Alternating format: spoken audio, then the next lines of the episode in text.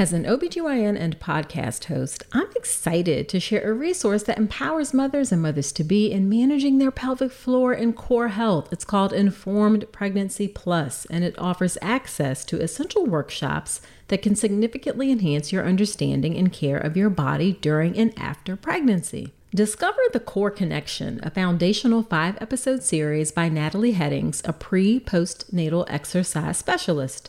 This series covers the basics of pelvic floor health, teaches key postural adjustments, and shows you how to activate your core properly. For a more comprehensive experience, check out Mindful Movement. This premium series provides in depth content, including practical exercises and personalized strategies to strengthen your body. It's like having a pelvic health expert in your home. You can try the full subscription streaming library of Informed Pregnancy Plus absolutely free. Visit informedpregnancy.tv to start an empowered journey toward a healthier motherhood. Take this step for your health, your body, and your baby will thank you.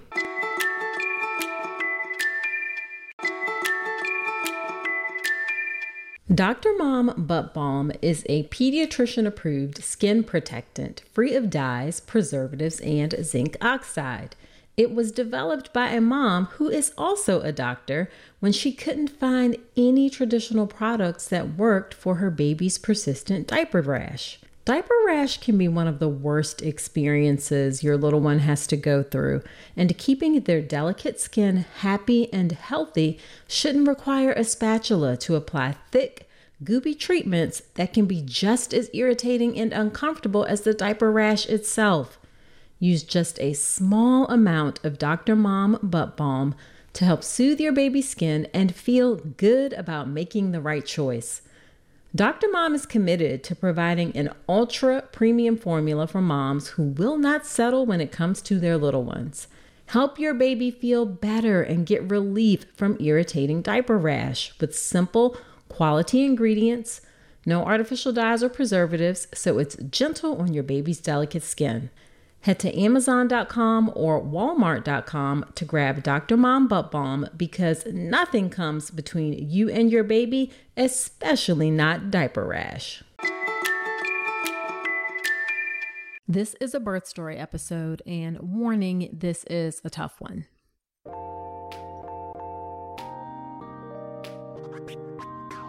Welcome to the All About Pregnancy and Birth podcast. I'm Dr. Nicole Calloway Rankins, a board certified OBGYN who's been in practice for nearly 15 years. I've had the privilege of helping over 1,000 babies into this world, and I'm here to help you be calm, confident, and empowered to have a beautiful pregnancy and birth. Quick note this podcast is for educational purposes only and is not a substitute for medical advice. Check out the full disclaimer at drnicolerankins.com forward slash disclaimer. Now let's get to it. Hello there. Welcome to another episode of the podcast. This is episode number 130. Thank you for spending some of your time with me today. On today's episode of the podcast, we have Hannah. Hannah has been happily married to her husband, John, for two and a half years. They welcomed their beautiful son, Oleander, in February of this year, and we're going to hear about that birth story in the episode. She works as a registered nurse in the medical ICU. And in their free time, they enjoy hiking with their two dogs, Daisy and Nora. They also enjoy going camping, watching baseball, and playing card games together. Hannah had an uncomplicated pregnancy and a mostly straightforward birth. However, she experienced several postpartum issues that included multiple visits to the emergency department, multiple hospitalizations, and she ultimately underwent a hysterectomy about a month after she gave birth. And a hysterectomy is removing the uterus. This was from a life threatening infection called Group A streptococcus. This is a difficult story to hear. And at the time we recorded this, we recorded it back in April, actually. This was still pretty raw for Hannah. And I really appreciate her taking the time to share this story. And in sharing her story, I don't want to frighten you. I just want you to be aware. Knowledge is power, and that is what this podcast and really all of my work is about empowering you with knowledge. And you need to hear about this story and this rare but potentially life threatening complication that can happen after pregnancy. So let's get into this birth story episode with Hannah.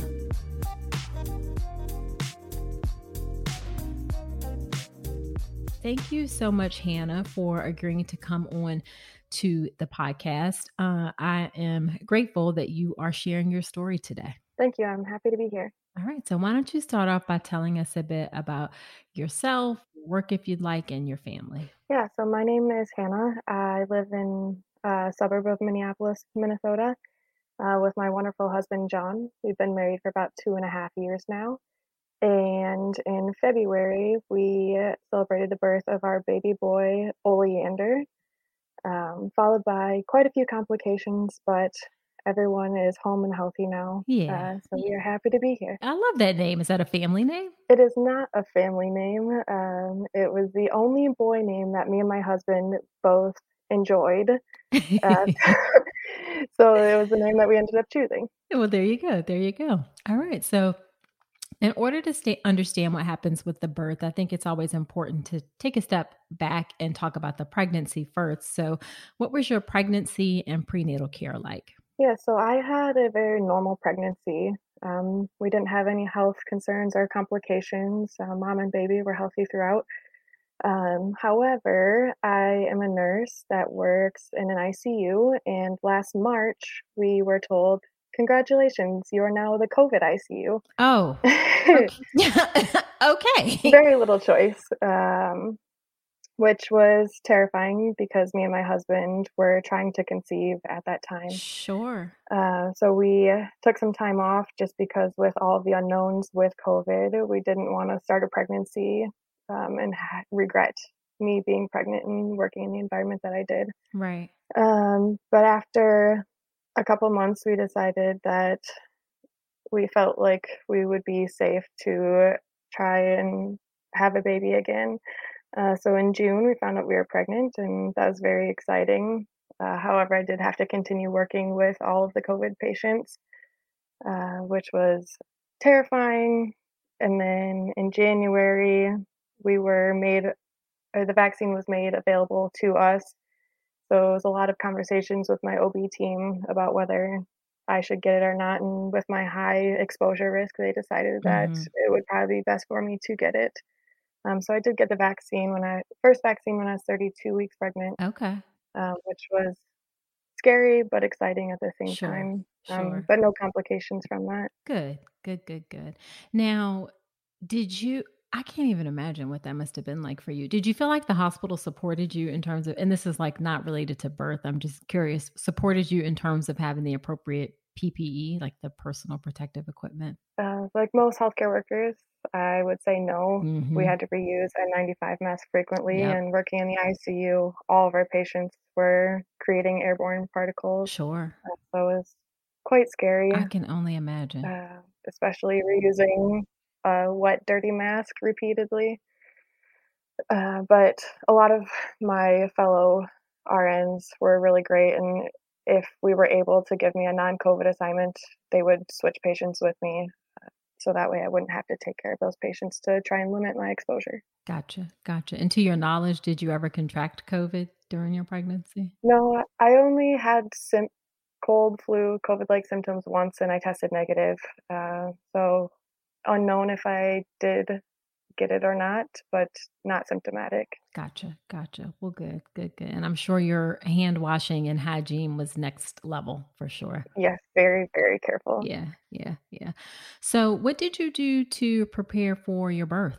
Uh, I listened to every episode of your podcast that was that was released throughout my pregnancy. Uh, my nightly routine was taking a bath and sitting and listening to one of your podcasts Aw. to try and relax and try and prepare at the same Right. time.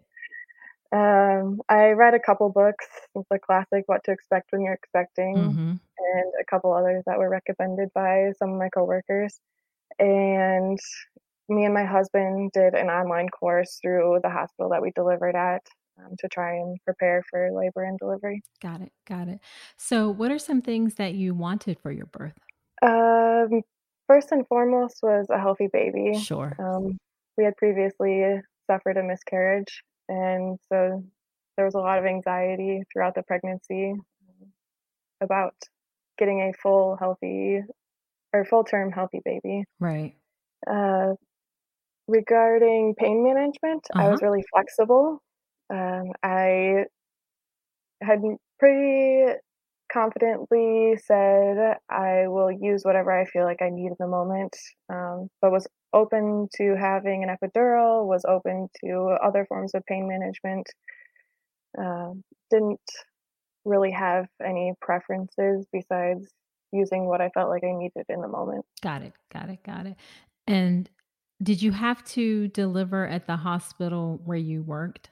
I did deliver at the hospital I worked at. Um, the health insurance that I have through my work um, requires you to deliver at the hospital that I worked at. Yeah, that happens a lot for for nurses and folks who are employed by the hospital. You do have some restrictions in terms of where you can give give birth. Sometimes that comes as a little bit of a shock to folks. Yeah, but it was really nice. The mother baby unit was very separate from the rest of the hospital. So it wasn't like I was interacting with a lot of people that I interact with on a daily basis at the Got when it. I'm at work. Got it. Got it. Good, good, good. So let's talk about what was your labor and birth like? So leading up to labor and birth, I had Uh-huh. a lot of frustration. I'm not a very patient person. Uh, so I had a very hard time waiting for labor to commence. right. Uh, we have two dogs, and so there was lots of dog walking that occurred in the two weeks before Right. I went into labor. Uh, so I had been having uh, contractions. Would get kind of regular, like every 10 minutes apart, uh, leading up to when I went into actual labor, but Okay. it would just be for like an hour or two at a time, and then they would go away. Uh, but then I went to an appointment with my OB. Oh, yeah, I forgot to mention I was seeing uh, a team of OBGYNs. Oh, yes. Got it. Got it. So I saw multiple um, physicians within the group, but they didn't deliver at the hospital that I delivered at. Oh, So I would see them in clinic, but it would be a laborist that delivers at the hospital that I delivered at. gotcha. So I didn't really care who I saw through my prenatal care because it would not be any of them delivering my baby. Right. Right. Uh, so I went and saw the OB, and she asked if I wanted my membrane stripped, and I was impatient enough that I said yes. I'll try anything at this point. right. How many weeks were you at that point? I was that was 40 weeks. That Okay, so you were like, I, I, I'm done. This baby needs to be evicted. It's Yes. time to get out. Very Yes. much so. uh, so uh, I had been having pretty regular contractions that day, but I was only fingertip dilated. Uh, but she did strip my membranes, and then I came home, and about an hour after getting home, my contractions were like every five to ten minutes apart, getting pretty regular, getting more intense. And my husband was working from home at that point, so he kept working, and I kind of just walked around the house having contractions. They were very manageable at that point and became more frequent throughout the afternoon. And by eight o'clock that night, they were every five minutes apart. So we called OB, and they're like, "Yep, sounds like you're in real labor. Go ahead and come on into the hospital, and we'll get you checked out." This episode is sponsored by ByHeart. ByHeart is an infant nutrition company built from the ground up to deliver real innovation on behalf of babies and parents.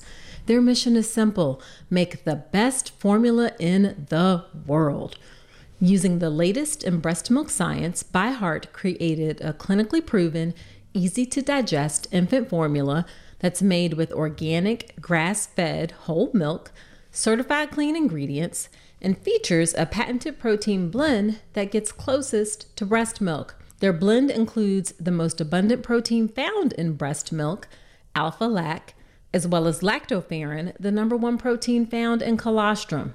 In addition to its patented protein blend, their formula includes prebiotics and an 80 20 whey to casein ratio, like in early breast milk, which is tailor made for a newborn's digestive system and makes it an easy to digest formula.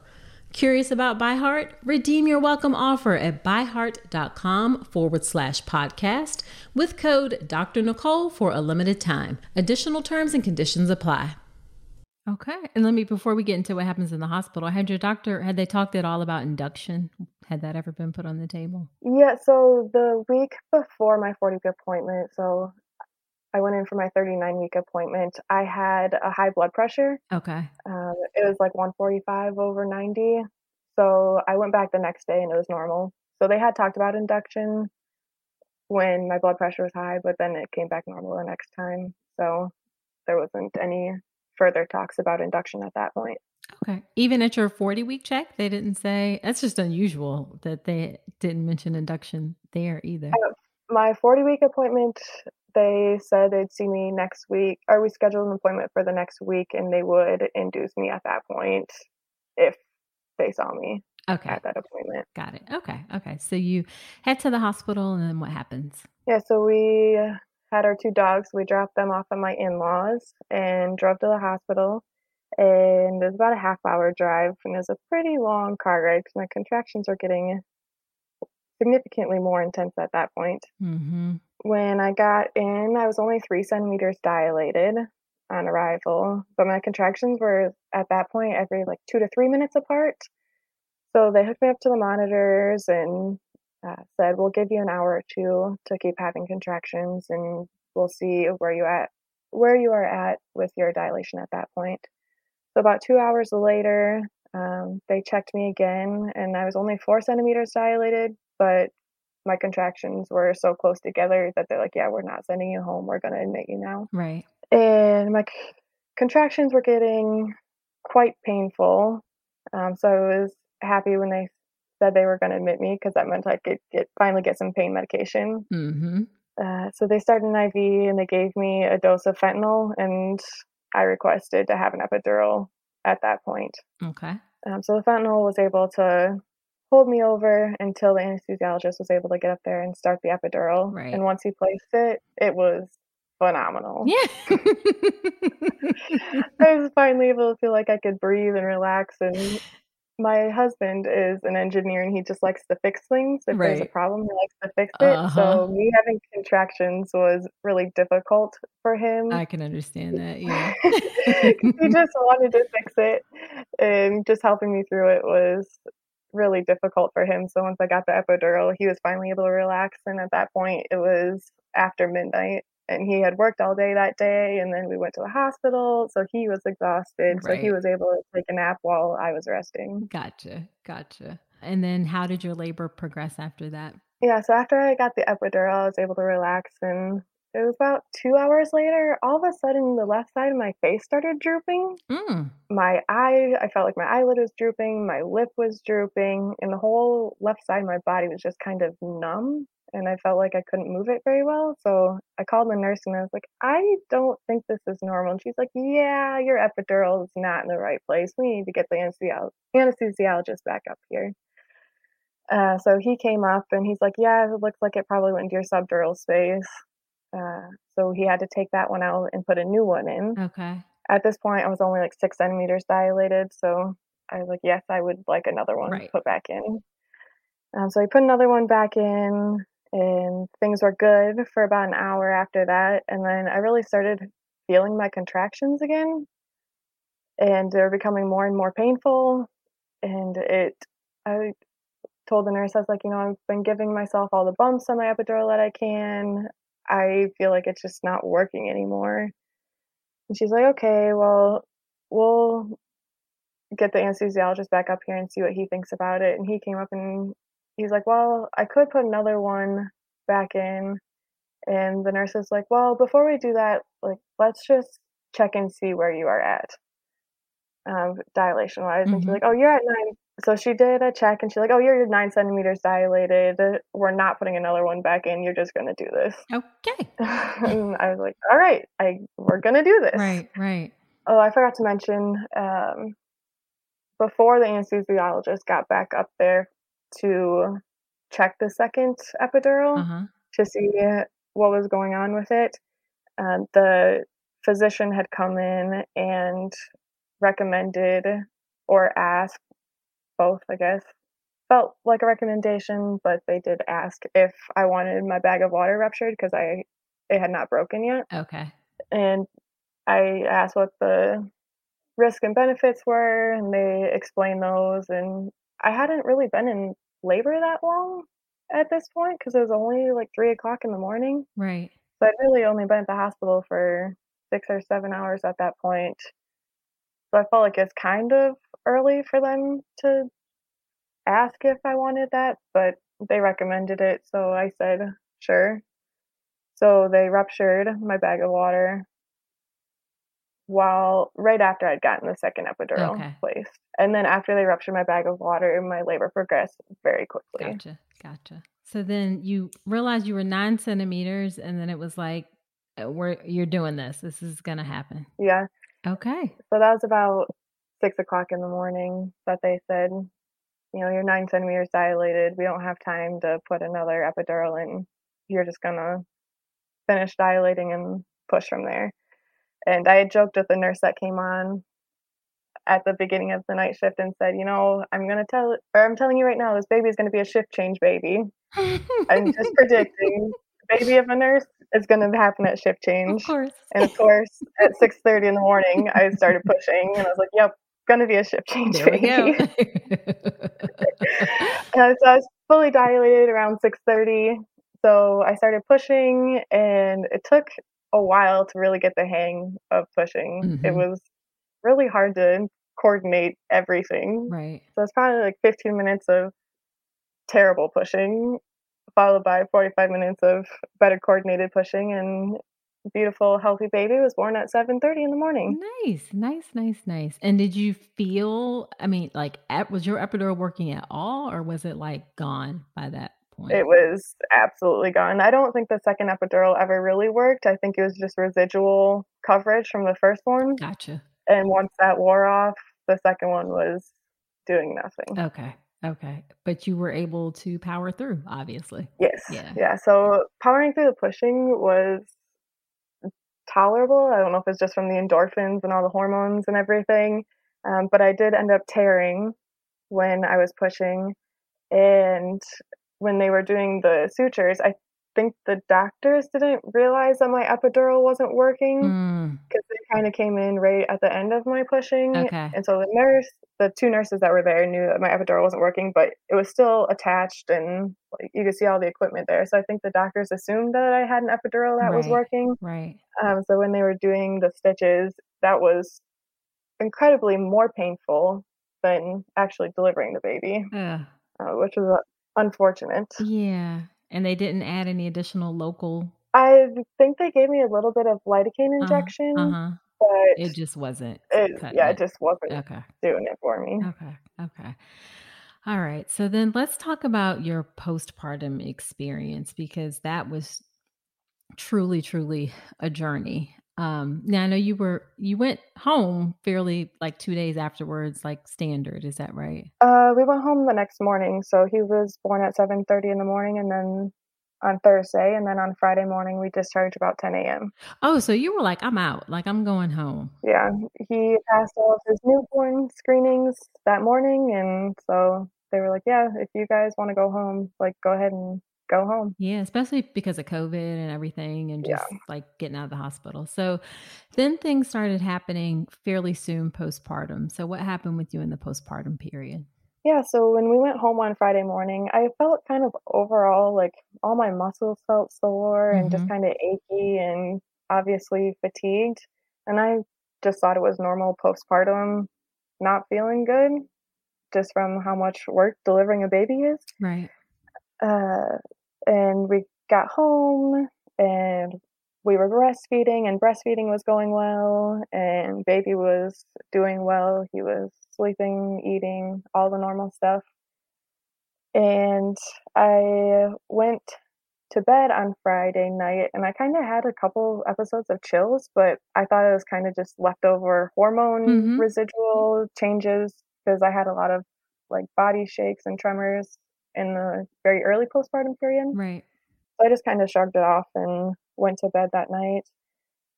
And then woke up with baby throughout the night.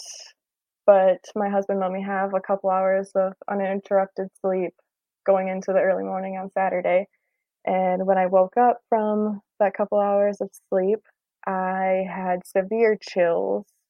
Uh, just felt like I had a raging fever. So I took my temp and I had a fever of 102 or something around there. Mm. So I called my OB and was like, hey, like this is what's going on. She's like, yeah, I think you should come into the ER to get checked out. Right. So we'd only been home for like 24 hours at that point, and having to go back to the hospital was kind of scary. We called my in laws because we didn't want to take the baby with us to the ER. Taking a newborn to the ER just sounded terrifying to me Agree. with all the exposure that could happen. So my in laws came over and they kept the baby, and me and my husband were off to the ER. And there wasn't any obvious infection source. Like, there was no indication of mastitis or any looks of infection with my stitches. So they just kind of assumed that I had endometritis Okay. and gave me antibiotics to treat me for that. But my discharge looked normal at that point. There wasn't any foul smell or anything. So they decided they were going to put me on IV antibiotics and admit me, which was terrifying because I had a two day old baby at Mhm. home. Mhm. So I had requested that they put me on the postpartum unit and allow my baby to come in, uh, just because we were still trying to establish breastfeeding, Right. and it was scary being admitted to the hospital for being sick and having a baby at home. So they were able to pull some strings and let that happen. There was a lot of issues because with COVID visitation, you had to be over 18 to even come into the hospital, and there was only certain visiting hours. But they were able to put me on the postpartum unit and let my baby stay, which also meant that my husband got to stay too. Well, that's good. Yeah. So they admitted me. I got up to the room. My husband went home and got the baby and all the stuff that we needed because we weren't really expecting on being admitted. Mhm. And he got back, and then later that evening, I passed a chunk of tissue with my discharge. And so they assumed that I had retained a piece of my placenta, and that caused the endometritis. So I had a ultrasound done to make sure there wasn't any more retained tissue, and they didn't see any. So we were admitted for three days that time and got IV antibiotics, and then they sent me home on oral antibiotics, and I was feeling a lot better. Okay. So that was a three day hospital stay. We discharged Monday morning, and we were really excited to get home and just try and establish our new routine as a family. Right. And my mom and sisters live about 12 hour drive away, so they were going to come visit. So I was really excited to see them and let them Yeah. Spend time with our newborn.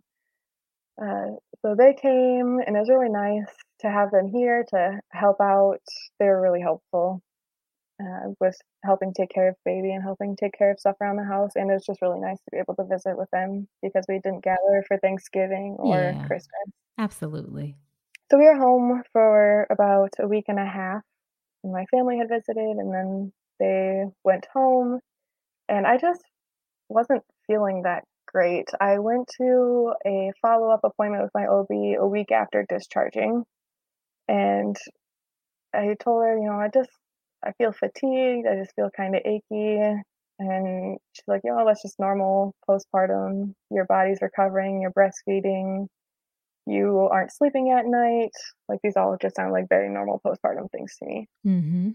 So I had finished my oral antibiotics at that point and was at home trying to recover and get into the hang of being a new mom. My husband went back to work. He was off for a week and a half Okay. and then he went back to work. And I just continued to feel worse and worse. I was having a lot of perineal pain. I was having a lot of lower abdominal pain, just really fatigued. And I had been taking stool softener starting as soon as I had the baby at the hospital. And just to help keep my stool soft, just because I had a lot of pain in my perineal area Yeah. with all my stitches. And my stool had been normal up until that point, and then all of a sudden I was just having severe diarrhea. And it was really concerning because of how much diarrhea I was having. I was really dehydrated. I couldn't keep anything down. As soon as I would drink something, I would be running to the bathroom, which was just really abnormal for me. Mm-hmm. And I was I just felt terrible. And so I called my OB and I was like, "Hey, like I want to come in and see you guys. Like I feel like something isn't right." So I went in for an appointment and I was so weak that I couldn't even walk myself into the doctor's office. My husband had to go get a wheelchair and wheel me into the office, which just felt humiliating for me. I'm very independent Yeah. and I am colleagues with these people and I just felt really embarrassed that I was so weak I couldn't even walk myself into a doctor's appointment. So I met with my OB and she was concerned that I was really dehydrated. So she sent me to the ER for a second time. And I got to the ER and again had to be wheeled in in a wheelchair. Mm-hmm. And in triage, they took my vitals and my blood pressure was like 72 over 30. Oh my God. For those guys, for the listeners, that is very, that's very low. Yeah, and it was when they told me that, they it really was terrifying to me because I knew how bad that was. I was scared to say, you're an ICU nurse. You knew Yeah. I, I, what was going through your mind at the time. I was really scared and then the triage nurse picked up the phone and called back to the stab room. So I was at my hospital that I work at Mm-hmm. and we have a couple of stab rooms, which is where the sickest of the sickest patients go Right. in the ER um, to help stabilize them and get them um, stabled out before they either go up to the ICU or go to a different room. Right. So she called back to the stab room and kind of gave them a quick rundown. Hey, we have a 24 year old female. Looks like she's septic. We're bringing her back. And hearing that I was going back there just scared me because that's where most of my patients come from is the stab rooms. Right. And so hearing how sick I was was really, really terrifying. So they wheeled me back there. And at this point, I was mentally kind of checked out. I was so sick that I don't have a whole lot of memories of what was going on. Right. They started an IV, they drew a bunch of labs, they gave me over five liters of fluid, and finally my blood pressure was starting to come back up a little bit. I was up into like the 90s, uh, so that was good for them and good for me, and I was feeling a little bit better. So they transferred me out to just a regular ER room to continue giving me IV fluids and wait for test results to come back. So they moved me out to a regular ER room, and my husband was like, okay, I haven't eaten yet. I'm going to go get something to eat. So he went out to the cafeteria, and not five minutes after he left, all of a sudden my blood pressure tanked again. Mm. I was down into the 70s. I was feeling shaky and weak. And so they took me back to the stab room. The doctor put in a central line because I was going to need vasopressors, um, which for me, the central line was kind of the point of crossing a line of you are very sick and something is very wrong. Yeah. Uh, so he put a central line in, started me on. I ended up needing two vasopressors on top of all the fluids that I had already gotten. And at this point, everyone was thinking that I had a really bad C. diff infection because I had been on oral antibiotics to treat me for my previous uterine infection. Okay. And with the diarrhea also. And with the severe diarrhea, everything Mhm. just made sense very well clinically. So my husband came back and he was confused because I was in a different room and all of a sudden all this other stuff was happening and all of a sudden I had eight different IV pumps that were running in and that was really scary for him to walk into Sure. when I had been downgraded and he left on a good note. Um, but then my C. diff test came back negative. Okay. So the doctor came in and he was phenomenal. He was like, you know, I don't really know what's going on. We've tested a bunch of stuff and I just really don't know. So we're going to cover you for any infection that you could possibly have and we're going to admit you to the ICU and do continue to do our workup on you. Okay. when you get up there. Was this the ER doctor or? Yeah, this was the ER doctor. Okay. Uh, Okay. and I was also having really severe abdominal pain. Um, I told the doctor it was worse than having a baby without an epidural. Sure. Uh, so the doctor that was going to admit me came down to meet me in the ED, and she was one of the intensivists, and I work with her at work all the time. Uh, so when she walked in, I told her I was like, I want a dilaudid PCA, I want a continuous dose and a demand dose because I feel terrible. Right. Uh, so she was like, "Yep, like you got it. Whatever you need, like we're here to support you." Um, and that was something that continued throughout my entire stay. Was that the entire team was really supportive of me, and everyone just felt awful um, for the situation that we were in. Uh, so wheeled up to the ICU. Uh, finally got some pain management, and I was feeling a little bit better. But with all the narcotics and the infection, my memory is pretty foggy. I don't remember a lot of what happened that first night. I do remember having to say goodbye to my husband when visiting hours ended, and that was really hard. Yeah. And he's it was really hard when he came back the next morning. He said that was the hardest thing he'd ever had to do because he wasn't sure if I was going to be alive the next time that he saw me. Oh my gosh. It was just difficult to be away from my husband, away from my baby, who at this point was just shy of a month old. Right. And I was so sick that my body stopped producing breast milk at all. I had been breastfeeding up until this point, and I requested a pump, and I couldn't even pump anything. Um, I was, my body was just too sick Mm-hmm. to even try. But I made it through that first night, and my husband came back when visiting hours started in the morning. And I don't really, really remember a whole lot of that day um, until that evening. The OB came into the room, and I thought it was really weird because I'd already talked to one of the OBs that day. And the docs don't usually come by that late in the evening, so I knew something was kind of off Right. and the look on her face was very grim. So me and my husband grabbed each other's hand and we like, you know, what's going on? Um, talked to us, and she said, "I'm not going to sugarcoat anything. I want to be very honest with you. The swab of your vaginal discharge came back as Group A beta strep." And we're like, "Okay, what does that mean?" She's like, "Well, this is a infection that has a 50% mortality rate. And at this point, we would recommend that we rush you down to surgery now for an emergent hysterectomy. And at that point, our jaws just kind of dropped. Of course. Um, being told that you're a healthy 24 year old prior to having this baby, you have a newborn at home, and the chances of you dying within the next 24 hours are 50% was life changing. Yes. Um, so she said, We recommend that you have a hysterectomy right now.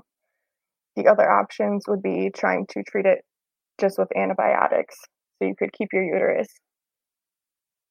But we don't recommend that due to the infection that you have. So me and my husband looked at each other and were like, you know, me being alive is more important than me having more babies in the future. So we decided to go ahead with surgery. So they had to get prepped, and we wanted to do a couple things before I went down for the surgery. Mm-hmm. Uh, I called my parents and told them what was going on. It was a really quick conversation, and it was really hard to tell my parents that I might die. Um, I also asked my mom if she could drive out here so that way someone could be home with a baby while me and my husband were in the hospital. Right. And she was happy to do so. She works remotely, so she was able to do that. So she's like, I can drive out right now. And I told her, No, mom, it's nine o'clock at night. Like, get some sleep and just come out in the morning. Um, but I told them I love them and hung up with them. We called my husband's parents and told them what was going on. And um, they were staying with the baby at this point. at our house. That way, my husband could be at the hospital with me, and baby was not allowed to be at the hospital this time. And then I wrote up an advance directive quickly because I wanted to be able to have a say in my choices if things didn't go right. Right. And I also um, recorded some voice messages, um, one for my husband and one for Oleander. So that way, if I didn't make it through surgery, they would at least be able to hear my voice. Oh my God. Lots of emotions still. Yes, absolutely. So after about an hour of us making phone calls and getting stuff arranged, um, they wheeled me down to pre-op. My husband was able to come down, and at this point, visitation hours were over. But they told him, you know, you're more than welcome to stay tonight. Um, we're not going to kick you out. We're making exceptions um, for you. So he was able to stay, thankfully. So he didn't have to go drive home while I was in surgery. Right. Uh, and they were able to, they told me that they would open me up and see if they could um, look at my uterus and see what it looked like. And if it looked okay, then they might be able to leave it. And if it didn't look okay, then they were going to take it out. Uh, so they took me back to surgery and got me prepped. I don't remember any of it mm-hmm. at this point. After they wheeled me down to pre-op, I didn't remember any of it except for saying goodbye to my husband and a lot of different staff that I work with at the hospital um, came down to wish me good luck, which was really appreciative. I really appreciated it in the moment, right. but also seeing how grim their faces looked, it just kind of really put it into perspective how sick I was. Um, but it was really nice to have everyone's support um, with the COVID visiting restrictions, it was really hard yeah. to just have my husband there and not have the support of the rest of my family. Um, so having my work family there was really nice. They took me back to surgery, and then after surgery, they took me back up to the ICU um, to recover, and I woke up to where I can remember a couple hours later. And the first thing I asked was, Do I have a uterus? Mm-hmm. They weren't sure if they were going to take it out or not. And my husband was there and he's like, No, you don't. They took out your uterus and your cervix, um, but they were able to leave your ovaries. So I do still have my ovaries. So I didn't go through menopause. And if we wanted to pursue IVF in the future with a surrogate, we could. Right. Which I was happy to hear that they were able to leave my ovaries. Um, but they removed over a liter of pus from my abdomen. Oh my God. As well as my uterus and cervix. So that was a lot to process. And having a big abdominal surgery while still trying to recover from delivering a baby was a lot to physically manage. Um, so I spent four days in the ICU, and then I was able to downgrade to a regular floor and continue to try and work on recovering. Uh, I hadn't left my bed in three days, so trying to walk again was a lot of work. I had to use a walker. Um, it was really, uh, I can't even think of a great word. It was really humbling to mm-hmm. go through what so many of my patients go through. Um, I really put a lot of my nursing care into perspective mm-hmm. and I had a lot of grace for what they go through because I was going through it myself. Right. I wasn't able to eat for that entire hospital stay. Um, so I was very weak, very, very tired, very sore all over. But after a week, I was able to finally discharge home, which I was so excited to go home and see my baby because I hadn't seen him in a week at that point. So I got home. I was still feeling pretty terrible, very weak. I couldn't even lift my baby. I had to sit on the couch and have someone put him in my arms so I could hold him. Um, it was really hard. I just wanted to be a mom, yeah. and I wasn't able to do that. Right. So I wasn't even home for 24 hours, and suddenly I was starting to have very sharp abdominal pain again. So went back to the ER, had another CAT scan, and it turns out I had pancreatitis and a bunch of fluid in my abdomen. Oh my God. So I had to have a paracentesis and get drained, get all the fluid drained out of my abdomen, and I got readmitted to the hospital to make sure it wasn't an infection in my abdomen on top of the previous infection that I had already had, as well as to treat the pancreatitis that I now had. So this hospital stay was another week of being in the hospital without my baby, and that was really hard to be away from him after being away from him for a week beforehand. But at this point, it was starting to get nice out. We live in Minnesota, so it had been pretty chilly. Um, but it was nice enough out that my mom was able to bring him to visit, and we were able to sit outside and visit with each other so I could at least hold him right. for a little bit, which was really nice. But again, really hard to be away from him. And my husband could only visit during visiting hours, but he is phenomenal. He was there from sun up to sundown until they would kick him out at night. Yeah. And my mom and our in, my in-laws were pretty much running our household and taking care of the baby. So me and my husband could focus on getting me healthy and getting me better so I could come home.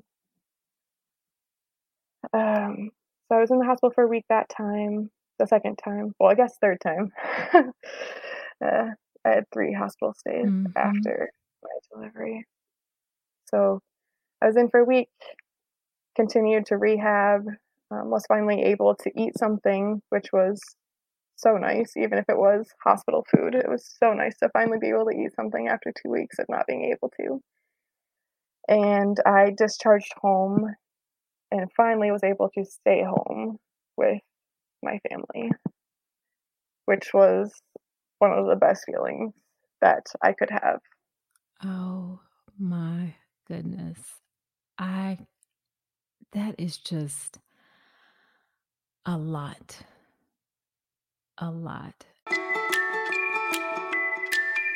Back in the day when my girls were born, it was not easy to share photos and videos with loved ones, but you have a fantastic option available the Family Album app. The Family Album app was created in 2015 and has operated in the long term to give parents a secure and easy way to share photos and videos with loved ones. It's a totally secure personal haven for your family's memories. I love that there's no third party ads, no unwanted eyes. Now, let me share some of the great features that make the Family Album app a go to app. First off, the app automatically sorts photos and videos by month, allowing you to swipe back in time and see how your child has grown. No more scrolling through endless feeds or searching through folders. Another cool feature about the Family Album app is you can order eight free photo prints every month to be delivered to your home. It's really nice to have some tangible pictures to hold onto or share to document each month of your baby's life. Plus, the Family Album app has unlimited storage and it is totally free. Yes, you heard that right. No more worrying about running out of space or being bombarded by ads when you're just trying to relive those heartwarming moments. So, if you are still trying to use other messaging apps for your kids' photos, it is time to level up your family photo game with a free photo sharing app. Head over to the App Store today, search Family Album, it's all one word, download the app, and start creating a legacy of love one photo at a time. How are you doing now? Yeah, so it's been probably about three or four weeks at home. Uh, it's about three weeks at home of, again, still being really weak. I couldn't take the dogs for a walk, which was something that I really enjoyed and they really enjoyed. And I just felt a lot of guilt for not being able to do that with the dogs. And I felt a lot of guilt for not being able to do stuff around the house. My mom was awesome and she stayed for another week and a half after I discharged from the hospital just so I could continue recovering. So she did all the cooking and cleaning and did a lot of taking care of the baby. My husband had taken two weeks of unpaid leave from work so he could spend it in the hospital with me. And so he had to go back to work, and it was just a lot of weird transitioning when we really just wanted to be a family, learning how to take care of our baby and um, spend time together. Right. Right. But after about three weeks of being home, I was starting to feel more physically capable and was able to help start doing stuff around the house. And I was able to fully take care of the baby at this point, uh, which was really nice just because I felt a lot of mom guilt for missing two weeks of his life Right. at this point. Um, and now I am not back to where I was with my fitness um, pre-delivery. I would say I was probably more in shape in, at 39 weeks pregnant than I am now. Mhm. Um, but am able to walk the dogs and um, take care of the house and all the cooking and cleaning. And I finally got cleared by all of my different medical teams that were following me in the hospital. Uh, and I feel like life is getting more normal. We're able to just be a family. I'm able to be a mom, Mhm. and normal feels so good. It is crazy how, after knowing that you might not even get to live to see the next day, how wonderful normal feels.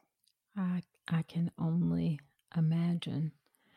And then how is this impacting like your maternity leave? Do you have to think about work and going back to work anytime soon?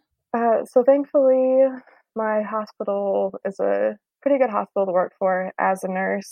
Um, we are given up to a year of maternity leave if Oh, we want it. nice. Um, it's unpaid, but able to take up to a year. So I had planned to do about three and a half months of maternity leave, uh, but with everything that I went through with my hospitalizations, the doctor said it'd probably be a three month recovery Mm. for me to get back to where I was physically beforehand. Um, and with my job, it's very physically demanding Yeah, being on your feet absolutely. for Mhm. 12 hours and taking care of patients that are fully dependent on you for Yeah. all of their cares. I mean, ICU nurses run the ICU, so Yeah, it's a it's a lot of physical demands at work. Mhm. So I was able to extend my maternity leave another month. So thankfully, I don't have to think about going back to work quite yet. Okay. And I'm able to at least spend some of my maternity leave at home rather than in the hospital. Sure. I joked with my boss that I spent more of my maternity leave in the hospital than I did At, at beforehand. home. Yeah, yeah, yeah. And it's I'm glad that you don't have to worry about you all are able to, I'm assuming, handle the financial piece as well, because that can be challenging if it's unpaid. Yeah, it is Yeah. challenging and it was a big stressor, but we were able to get it figured out. And our bosses, our coworkers, our friends and family have been phenomenal and instrumental on us getting through this. When they say it takes a community to raise a baby, they are not kidding. 100%. 100%. And then how are you dealing mentally and emotionally, if you don't mind me asking?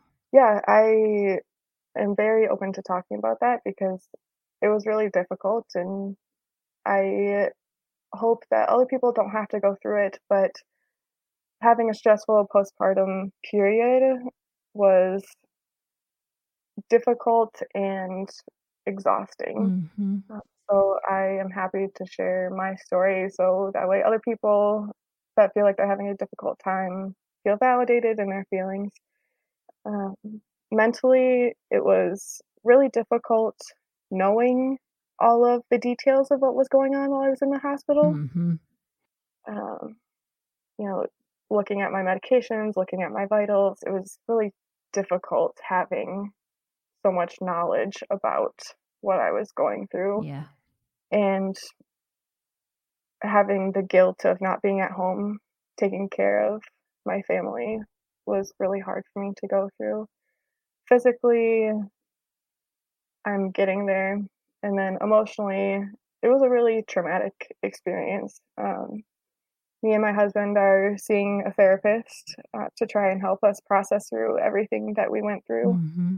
Did you just find that on your own, or did the medical system help you? Because I feel like the medical community is terrible about helping people in these situations. We just don't know how to do a very good job of it. Yeah, so we had asked one of the social or asked one of the nurses to get us in contact with a social worker at the hospital because we knew we were going to want to see a therapist mm-hmm. after discharging and just to help us process through mm-hmm. everything. Mm-hmm. And they were really great. They brought us a big list of different um, therapists in the area, and they tried hard. But the first therapist that I tried to call the call was disconnected or the number wasn't even active. Okay. The business had been out of business for the last three years. Okay. so they put in efforts, but it, it wasn't, wasn't, really that it, helpful. It, yeah, it wasn't. You have to. I mean, it's a shame. I and, and sadly, we both know, being in the medical profession, how sadly, unfortunately, that happens way more than it should. Yes, way more than it should. Yeah. Um, but we were able to find one that's close to home and we enjoy seeing. Um, so we were able to do that on our own and have been doing that together. Okay. Okay. And do you feel like you've had the support from your from the medical community in general in your recovery and just throughout the process? Is there anything that you feel like you wish was different? Um, I wish that I would have had more confidence in standing up for myself um, prior to the second hospitalization and third hospitalization because I always felt really rushed whenever I was seeing my OB. Mm. Um, and I feel like stuff could have gotten addressed earlier and maybe not have had severe consequences if it would have been addressed earlier. But I always just felt rushed whenever I was seeing any of the physicians. Um, like they just didn't have the time to sit and talk with me. Gotcha. Gotcha. Oh, so I I just I I mean I, I can't thank you enough for coming on to share your story because this is still fresh for you. Um, yeah. uh, that this that this happened. So I'm incredibly grateful for you sharing your experience. If you had to pick one piece of advice that you would tell other women, what what would that be? Um, definitely, definitely educate yourself and don't let people tell you that everything is normal. Um, I had mentioned my abdominal pain, my perineal pain multiple times to my OB team, and they're like, "Oh yeah, it's just normal. It's just normal postpartum stuff." And I felt like it wasn't normal, and I felt like I wasn't getting the validation or the treatment that I needed. Sure. Did they look and make sure things looked okay? Some physicians did, some didn't. Okay. At my one week follow up for my first hospitalization, um, I had the nurse had me undressed from the waist down so that way the physician could do an exam. And she's like, Oh, based on talking to you, I feel like I don't even need to do one. Okay, call us if you have any questions. And it just felt like things were really rushed and the physicians didn't take the time mm-hmm. to listen to my concerns. Mm-hmm. So my biggest advice is educate yourself so that way you know what normal is and don't be afraid to stand up for yourself if something doesn't feel normal or doesn't feel right because things could be wrong. There's a lot of different postpartum complications that exist and sadly our mortality rate in the US is unnecessarily high. Yeah. So don't be afraid to stand up for yourself. Absolutely. Well, thank you so much. I don't know, are you um, on social media or connecting? With, if you can say no, if you don't um, have any public facing sort of stuff, I just always offer people the option. Yeah, I'm on Facebook and Instagram on Facebook. Um, it's just my first and last name, Hannah Fenshorn. And then on Instagram, it's Hannah15 Bananas. Okay. And I'm happy to talk with anyone that'd like to talk about anything. Awesome. And we'll link that in the show notes. Well, again, thank you so much, Hannah. I so appreciate you coming on. Thank you.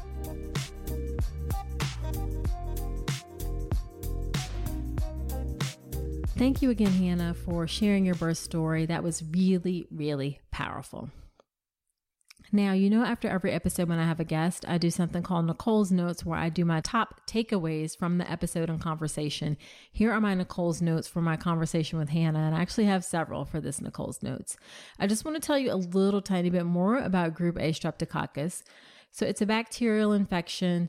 It's not common. Um, the incidence of postpartum infection is roughly six per 100,000 live births. Group A streptococcus is much worse in pregnant people compared to non pregnant people. So the attack rate of invasive group A streptococcus is 20 fold higher for pregnant and postpartum women compared with non pregnant women. We're not exactly sure why that's the case. We think maybe it's related to the immune system in pregnancy. For women that have pregnancy related group A streptococcus infection, 85% or more occurs postpartum and the mortality rate is indeed 50%. Some risk factors for pregnancy related group A streptococcus are upper respiratory tract infection with um, group A strep, like it could be like from strep throat, also premature rupture of membranes, and actually contact with young children during pregnancy may also be a risk factor for maternal group A streptococcus, but that is something that's still under, under study. The treatment for this infection is um, antibiotics and hysterectomy.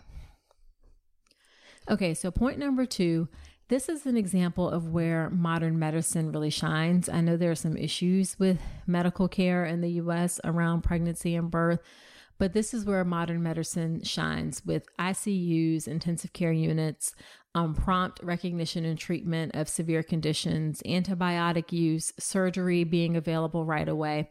This is where modern medicine can make a difference and can save lives. 100 years ago, or even 60 or 70 years ago, this would have been fatal because we just didn't have the same things to treat it and recognize it. So, again, this is just an example where modern medicine shines. All right, point number three is that it can be tempting for someone to say, like, well, just be happy that you and your baby are alive. Listen, F that, okay? It is completely okay if you're not happy with your experience, even if you and your baby make it out physically well. Just making it out alive is the bare minimum for your birth. Now, obviously, this is an extreme example with Hannah. And I think, you know, I would hope no one would say something as ridiculous as you should just be happy that you and your baby are alive. But sometimes people will say that when they perceive or make judgments about your experience that, oh, maybe it wasn't that bad kind of thing. And I want to be clear that it's okay if you're not happy with your birth. Um, you can both be happy that you and your baby are alive and not be happy with your experience. The key is to not let that detract from motherhood. Um, you may need to take some time to process what you felt about your birth, but let's not buy into that. Just be happy that you and your baby are okay. Okay, number four is if something is not right, please please, you must speak up until you have answers, whether that's during your pregnancy or your birth or at any point really for your health. Hannah is so right that things are rushed in our medical system. Physicians don't have enough time or don't spend enough time to spend with patients. I can say that from the physician perspective, there's certainly some pressure in terms of like administration to see as many pa- patients as possible in the least amount of, of time. I'm not saying that that's an excuse, but I'm saying that that's the reality of the business piece of medicine. It's something that physicians are trying to work on changing. So I say all that to say if something's not right, you have to continue to speak up until you have answers. It can truly be a life or death situation. And then the final thing I want to tell you is that I have a free guide that you can download on warning signs to look out for after birth. Roughly 60% of maternal mortality actually happens after birth. So you want to grab these warning signs so you can be on the lookout for things to be mindful of. It's just a one page sheet. You can print it out, you know, stick it on your refrigerator, just have it nearby. You can grab that free guide at drnicolerankins.com forward slash warning signs. And then I go even deeper into those warning signs inside the birth preparation course with a more detailed explanation. And the birth preparation course is at drnicolerankins.com forward slash roll enroll, where you can find out the details there. All right, so there you have it. Be sure to subscribe to the podcast in Apple Podcast or wherever you're listening to me right now. I'd also love it if you leave a review in Apple Podcast. In particular, helps the show to grow, helps other women to find the show. And do check out that free guide for sure, drnicolerankins.com forward slash warning signs. And if you want a more in depth review, check out the birth preparation course. There's, of course, more information in the birth preparation course. It gets you calm, confident, and empowered to have a beautiful birth by helping you have a calm and peaceful mind. You learn all the details of what happens in your body during labor, birth, and the postpartum period. And you also learn how to advocate for yourself.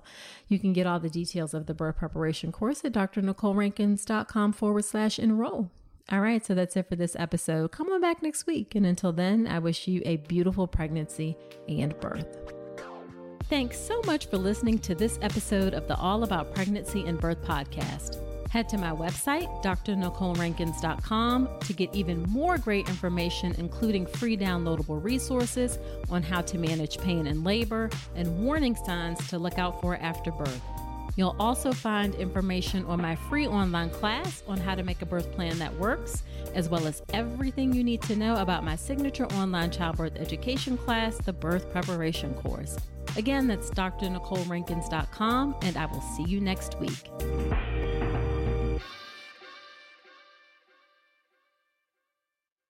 Our family has grown. Welcome to the world, Hanna Baby. Introducing a new collection, Hanna Soft, made with Tencel. It's so breathable, with stretchy comfort for all of baby's first moments. And it's cool and gentle on their skin all year round. Entrusted Hanna quality for your most precious gift. Hanna Soft, made to last. Shop now at hannaandersson.com. Our family has grown. Welcome to the world, Hanna Baby. Introducing a new collection, Hanna Soft, made with Tencel. It's so breathable, with stretchy comfort for all of baby's first moments. And it's cool and gentle on their skin all year round. Entrusted Hanna quality for your most precious gift. Hanna Soft, made to last. Shop now at hannaandersson.com.